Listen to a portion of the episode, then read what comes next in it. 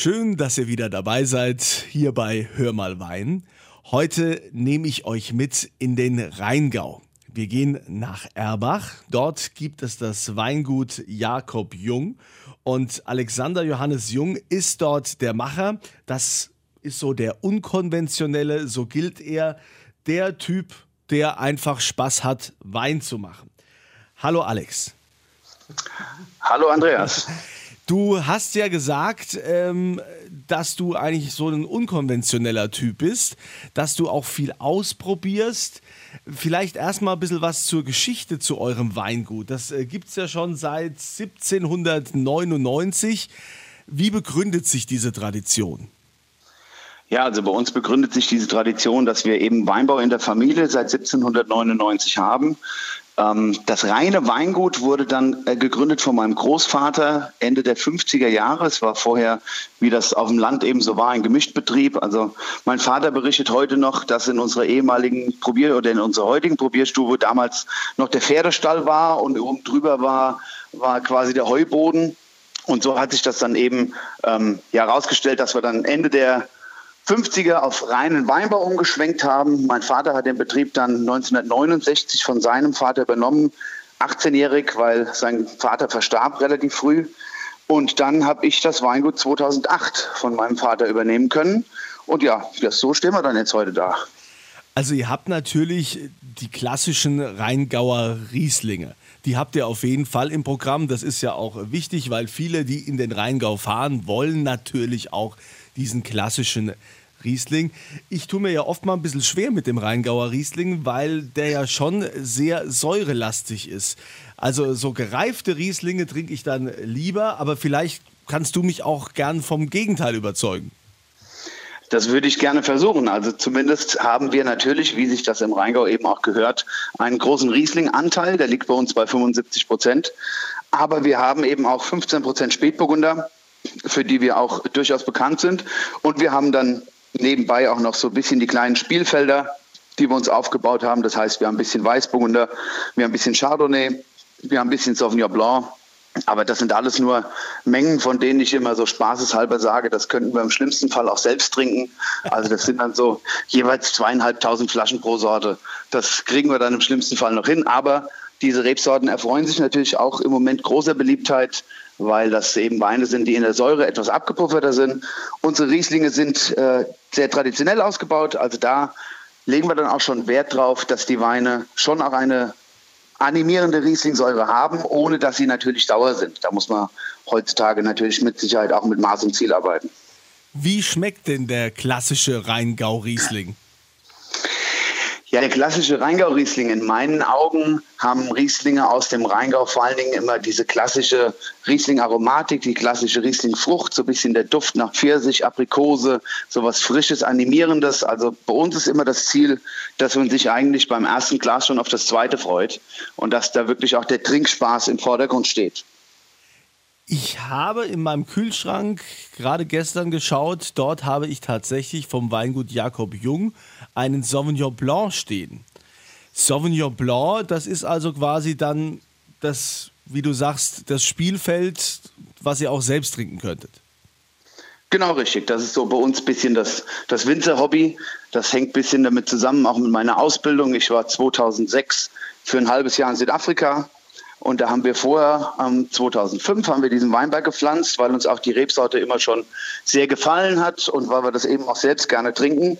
Und dann habe ich in Südafrika da auch wirklich viele Ideen mitgebracht, die wir dann hier zu Hause auch umgesetzt haben, um da einen schönen, animierenden Sauvignon Blanc-Typ auch mit einer gewissen Komplexität und Finesse hinzubekommen. Und ich glaube, dass uns das auch ganz gut gelingt. Habt ihr denn für den klassischen Sauvignon Blanc auch äh, die perfekten Böden oder hast du gesagt, naja, also der Boden ist vielleicht nicht optimal, aber wir probieren das trotzdem? Also wir haben hier bei uns den Sauvignon Blanc wirklich auf unserem leichtesten Boden angepflanzt, weil äh, wenn man mal schaut, wo Sauvignon Blanc ansonsten wächst, dann mal viel in der neuen Welt oder eben auch in Frankreich an der Loire, ähm, da sind die Böden natürlich nicht so nicht so fruchtig, äh, nicht so fruchtig, nicht so fruchtbar, äh, wie das hier bei uns der Fall ist auf den Löslehmböden. Aber wir haben eben auch einige Böden, die einen hohen Kalkanteil haben. Und dort haben wir unseren Sauvignon Blanc hingestellt, damit wir eben noch ein bisschen diese Leichtigkeit und die Finesse der Rebsorte auch einfangen können. Ihr habt ja also auch, ihr seid ja auch VDP äh, zertifiziert, also dem Verband Deutscher Prädikatsweingüter. Und äh, da habt ihr auch große Lagen, wie jetzt zum Beispiel der Erbacher Siegelsberg. Was ist das äh, für ein Wingert oder was ist das für eine Lage? Wie, wie würdest du den bezeichnen? Also es ist tatsächlich mein absoluter Lieblingsweinberg bei uns im Weingut. Der Siegelsberg, der, der ein oder andere hat mit Sicherheit schon mal den Erbacher Marco-Brunnen gehört, ja eine Lage von absolut Weltrang. Ja. Und der Siegelsberg liegt genau oben drüber, weshalb wir hier im Siegelsberg wirklich tolle Bedingungen haben, liegen etwas höher, was uns äh, natürlich da auch etwas ja, Weine bringt, die dann nicht ganz so kräftig, nicht ganz so füllig sind, sondern die eben mit ihrer Finesse dann begeistern. Und was das Besondere hier bei uns im Siegelsberg ist, das ist die einzige Lage, in der wir tatsächlich auch noch Schiefer im Unterboden haben. Und dadurch haben wir nochmal etwas mehr Rasse und Mineralität in den Weinen. Machst du jetzt also auch viele frische Weine, wo du sagst, also du sagst ja, der Wein muss Spaß machen, wo man also auch aufs nächste Glas schon wieder Lust hat. Machst du jetzt äh, Spaßmacherweine frische genauso wie die reifen oder wie ist da der Unterschied? Also wir haben da natürlich schon große Unterschiede im Anbau und auch im Ausbau. Also klar ist so, wir haben natürlich auch die Geschichte, die man gerne so ein bisschen als Sommerwein bezeichnet. Da haben wir was. Ähm, dann haben wir natürlich unseren klassischen Gutsriesling, also quasi die Basis, das Einstiegssegment oder wie man auch immer gerne sagt, so die Visitenkarte des Weingutes, wo wir dann eben auch einfach schauen, dass die Weine leicht, fruchtbetont, sehr spielerisch sind. Aber wir haben natürlich auch im Lagenbereich, da gibt es die drei Lagen, die wir haben, Steinmorgen, Hohenrhein und Siegelsberg wo wir dann einfach auch ein bisschen mehr ja, auf die Individualität der Lage eingehen. Also wie gesagt, Siegelsberg ist äh, ein Schieferboden, dann haben wir Hohenrhein, was ein sehr kräftiger Löslehmboden ist, dann kommt auch manchmal ein Teil ins Holzfass, ein Teil ins Edelstahl und da versuchen wir natürlich die Individualität der Weinberge jeweils rauszuarbeiten. Also das ist schon so im Weinkeller, dass ihr also Edelstahl habt, ihr habt Holzfässer, auch Barrique wahrscheinlich für den Spätburgunder. Ähm, was macht für dich den Unterschied im Geschmack jetzt beim Wein, wenn du den im Edelstahlfass machst, im Gegensatz zum Holzfass?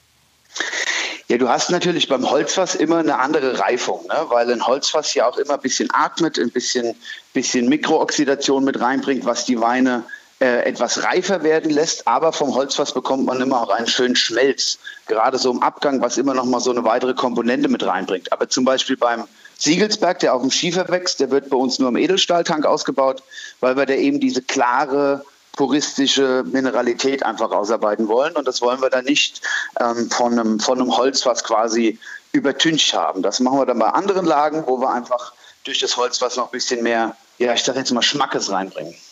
Wenn du so im Weinberg unterwegs bist, ähm, du, du, hast ja auch mal geschrieben, dass äh, wenn man irgendwann damit mal anfängt, man lernt recht schnell und dann lässt einem das Winzerdasein nicht mehr los. Was fasziniert dich denn bei der Arbeit im Wingert?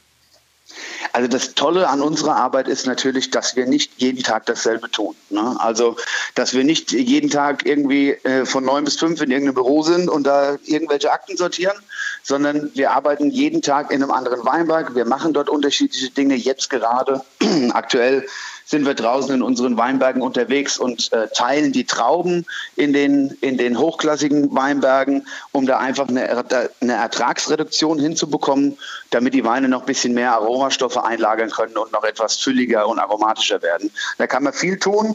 Ähm, sehr, sehr viel Handarbeit natürlich im Moment auch. Es wird in der Traubenzone wird sehr stark entblättert, damit wir dann eben auch eine gute Durchlüftung haben, damit wir im Herbst möglichst gesunde Trauben ernten können. Und da ist das Schöne, dass man dann vor allen Dingen mal am Ende ja auch wirklich eine, eine Bestätigung des Ergebnisses bekommt, weil man einfach sieht, äh, dass sich die Arbeit auch wirklich lohnt, die man draußen tut, weil man dann auch gute Qualitäten ernten kann. Man hört ja auch immer wieder gern von der altherrschaftlichen Hochnäsigkeit des Rheingaus. Das fängt ja auch schon an, wenn die Mainzer gegen die Wiesbadener und da immer wieder gibt es ja die tollsten Sprüche, die Ebsch seid.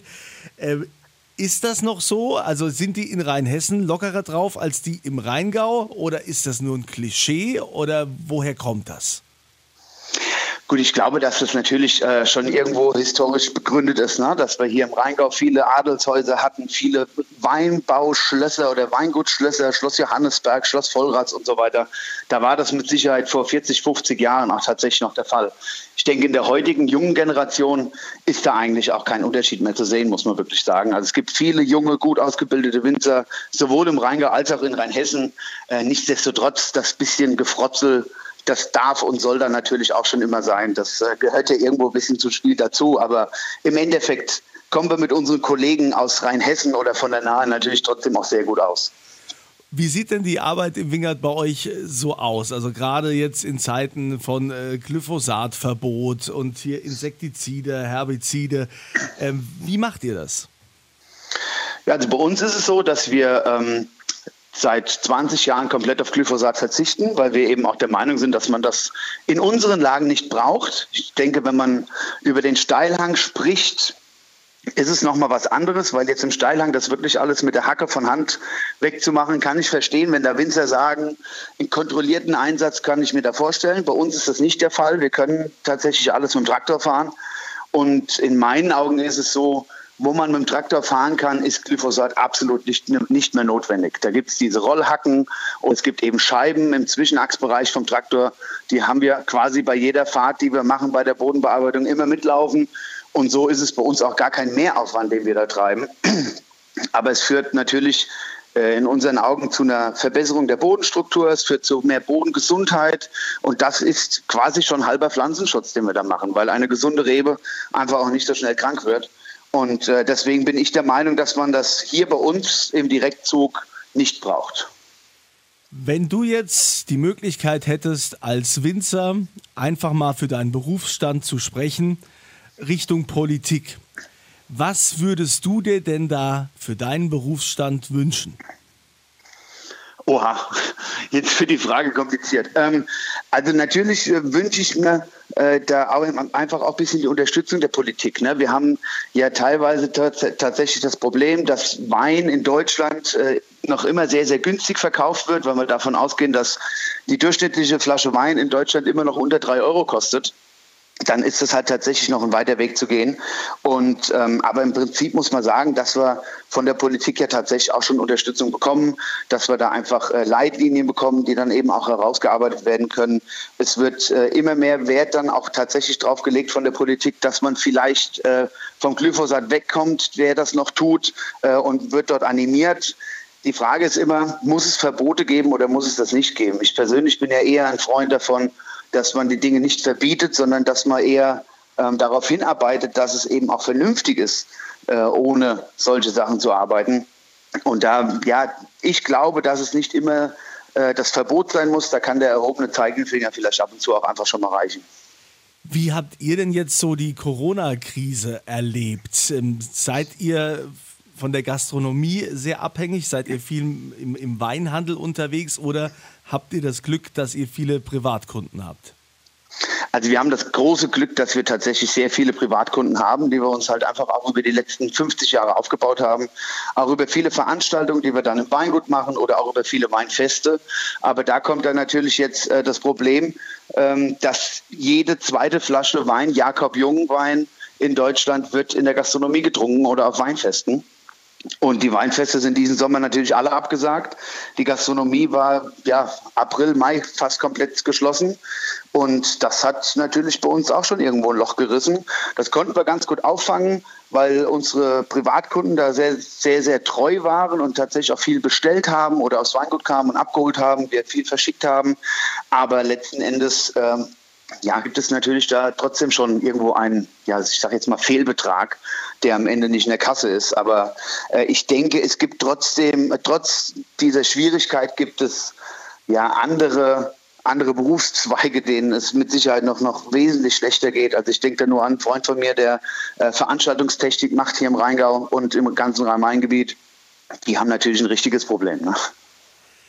Dann äh, drücke ich dir auf jeden Fall die Daumen, dass äh, da nicht noch irgendwelche Nachwirkungen kommen, sondern dass es aufwärts geht. Das ist ja im Sinne von uns allen, dass wir aus dieser Krise heil rauskommen. Das Weingut Jakob Jung im Rheingau in Erbach und äh, der Alex Jung ist derjenige, der das Weingut mittlerweile in den Händen hält. Vielen Dank, lieber Alex. Und ihr bekommt natürlich auch wieder Wein zum Probieren. Falls ihr noch niemals einen Jakob Jungwein getrunken habt, habt ihr jetzt die Gelegenheit dazu. Ich verlose die auf meiner Kunze Facebook-Seite. Und äh, wie immer wünsche ich euch weiterhin immer ein volles Glas und sag zum Wohl. Prost.